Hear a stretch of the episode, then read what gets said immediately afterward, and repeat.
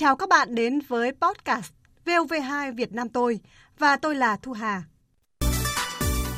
Câu ấm ớ hội tề thì em vẫn hiểu nghĩa và em vẫn nghĩ là mình sử dụng đúng. Nhưng mà vì sao lại gọi là ấm ớ hội tề thì em vẫn chưa được biết ạ. Nguồn gốc xuất xứ của thành ngữ ấm ớ hội tề sẽ được giải đáp ở tiết mục đi tìm điển tích ở cuối chương trình. Thời gian đang nhích dần đến những ngày cuối của năm.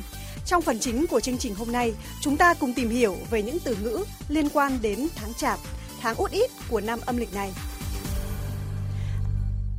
Cùng trò chuyện với chúng ta ngày hôm nay, xin được giới thiệu khách mời Phó Giáo sư Tiến sĩ Trần Trọng Dương, công tác tại Viện Nghiên cứu Hán Nôm. À, xin được cảm ơn Phó Giáo sư đã tham gia chương trình ạ. Vâng, xin chào chị Thu Hà và chào tất cả các uh, quý vị thính giả đang nghe chương trình. Vâng, à, thưa Phó Giáo sư ạ, nếu mà nói về lịch âm thì tiếng Việt của chúng ta có hai tháng đầu và cuối năm, có những cái cách nói uh, khác không giống như những cái tháng thông thường, đó là tháng riêng và tháng chạp.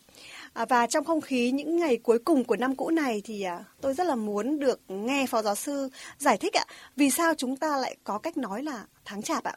Tháng 12 là theo cách tính thứ tự từ tháng 1 cho đến tháng 12.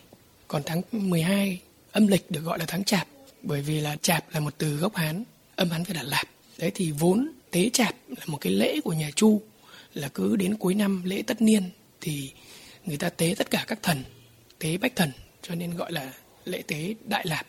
Cho nên từ đó trở đi về sau ấy là tháng 12 cuối năm được gọi là tháng chạp là vì vậy.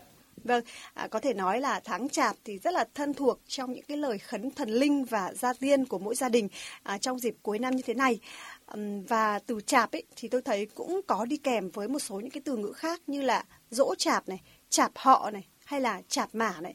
À, những cái từ chạp này thì có nghĩa là gì ạ? Thưa Phó Giáo sư ạ. Đấy, như trên đã nói ban đầu là chạp là nó để chỉ cái lễ tế cuối năm cho bách thần. Nhưng khi di chuyển từ cung đình ra dân gian thì người dân người ta không cúng tế trăm thần nữa mà chuyển sang cúng tế tổ tiên.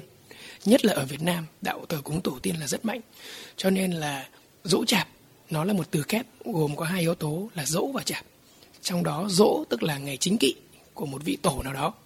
Còn chạp thì vẫn là một từ tố mang nghĩa là dịp ừ, tế lễ tổ vào cuối năm vào tháng 12 âm lịch. Cho nên dỗ chạp là một cái từ chỉ chung tất cả các việc chính dỗ và dịp dỗ cuối năm trong cả một năm. Vâng, vậy còn chạp họ và chạp mả? À, trong dịp cuối năm ý, vào tháng 12 âm lịch thì theo lễ tục của dân gian thì tất cả con cháu trong một họ ở các chi dù làm ăn ở đâu thì cũng đều phải sắm biện lễ lạc rồi về nhà thờ tổ, quét dọn mộ phần, tế cáo tổ tiên để báo cáo là trong một năm đó là con cháu đã làm ăn, tấn tới, học hành ra sao. Thì đây là dịp lễ quan trọng hàng đầu của tất cả các dòng họ. Cho nên là còn gọi là chạp mả này, hay chạp tổ này, hay là chạp họ đều là mang một nghĩa như vậy. Vâng, chạp mả, chạp tổ hay là chạp họ thì là à, dịp để mà con cháu rồi anh em trong họ đoàn tụ, à, tri ân các thế hệ đi trước và đồng thời là giáo dục con cháu về truyền thống gia đình, họ tộc. À, có thể nói là một cái phong tục đẹp của làng quê Việt. À, và tháng cuối năm này thì tôi thấy được tiếng Việt rất là ưu ái ạ, khi cho nó rất là nhiều cái tên như là tháng 12 âm lịch này, tháng chạp này và cả à, tháng củ mật nữa ạ. Ừ, và chắc hẳn rất là nhiều người từ các bạn trẻ cho đến những người lớn đã trải qua biết bao nhiêu tháng chạp rồi cũng không biết vì sao lại gọi là tháng củ mật ạ. Về từ nguyên của chữ củ mật ấy thì trước nay có hai cách giải thích. À, cách giải thích dân gian thì người ta cho rằng củ mật là một loại à, tiếng lóng của dân đạo trích. Tức là đến cuối năm thì dân trộm cướp nó hay tranh thủ nó đi kiếm ăn vào cuối tháng 12. Để cho nên tháng 12 gọi là tháng củ mật. Còn theo một cách giải thích khác của ông Nguyễn Trung Thuần, củ mật vốn là một từ gốc Hán, được rút gọn từ một cái cụm gọi là củ soát nghiêm mật. À, củ soát nghĩa là kiểm tra, xem xét, rồi đi tuần vào ban đêm. Đấy thì việc củ soát nghiêm mật nghĩa là đến tháng này người ta phải hết sức đề phòng, phải cắt cử người đi canh gác, đi tuần tra hàng đêm để chống trộm cướp. Cho nên từ đó người ta mới giúp gọn từ củ soát nghiêm mật nói tắt thành là củ mật. Vâng, như vậy củ mật thì không phải là một loại củ nào cả mà cách gọi này thì à, giúp mọi người nhắc nhở nhau là phải hết sức cẩn thận à, đề phòng trộm cắp dịp cuối năm. À, và tiếp theo là thắc mắc về một từ ngữ ạ. À, xin chuyển đến phó giáo sư và quý vị thính giả một tình huống sau ạ. Ôi dồi ôi, Tết nhất đến nơi rồi, muộn rồi sao không về đi mà còn ngồi đây làm gì đấy hả?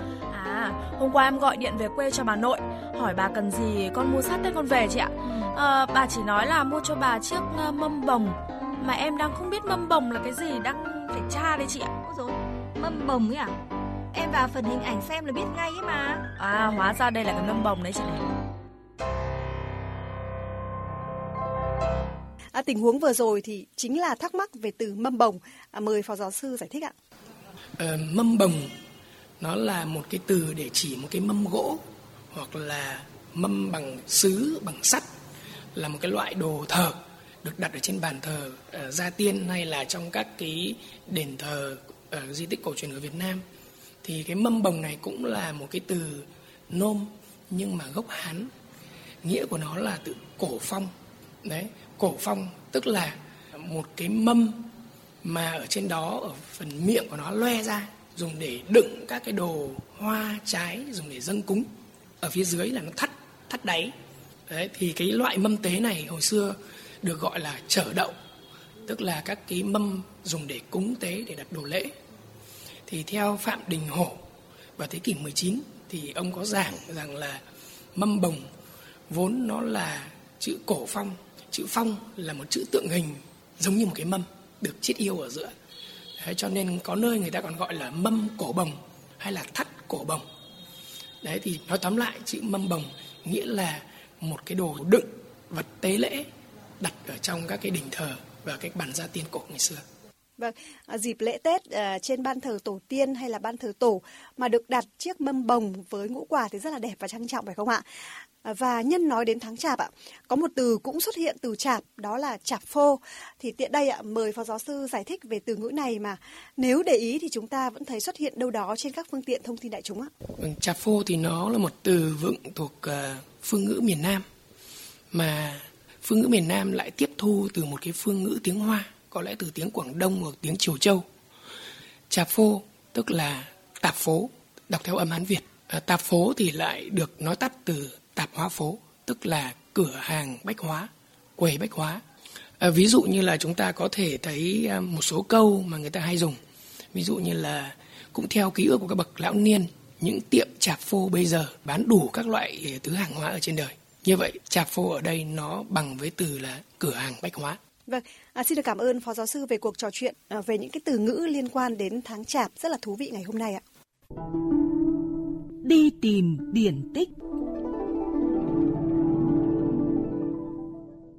Thưa quý vị và các bạn, như đã giới thiệu ở đầu chương trình, tiết mục Đi tìm điển tích hôm nay xin giới thiệu tới quý vị và các bạn nguồn gốc xuất xứ của câu thành ngữ ấm ớ hội tề.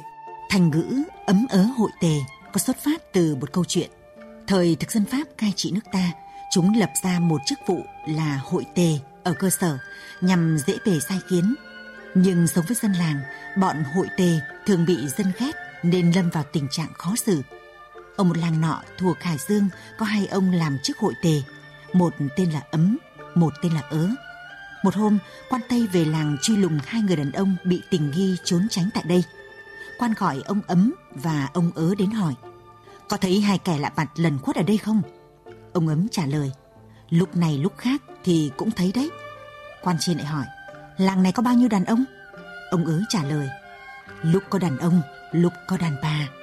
Tức quá, quan đập bàn cho gọi một người đàn bà vào tra hỏi. Ở làng này có bao nhiêu đàn ông? Người đàn bà thong song đáp. Làng này trừ trẻ con và phụ nữ ra thì chỉ có ông ấm ông ớ đây là đàn ông thôi ạ. À. Quan giận đùng đùng quát. Đồ ăn hại, một lũ ấm ớ hội tề. Từ câu chuyện này, thành ngữ ấm ớ hội tề hàm ý không hẳn là biết mà cũng không hẳn là không biết. Thái độ làm việc thiếu trách nhiệm, được chăng hay chớ, dở dở ương ương, thiếu hiểu biết. Cùng nghĩa với ấm ớ hội tề còn có câu dấm dớ hội tề. Podcast VOV2 Việt Nam tôi đến đây là hết. Xin chào và cảm ơn các bạn đã lắng nghe.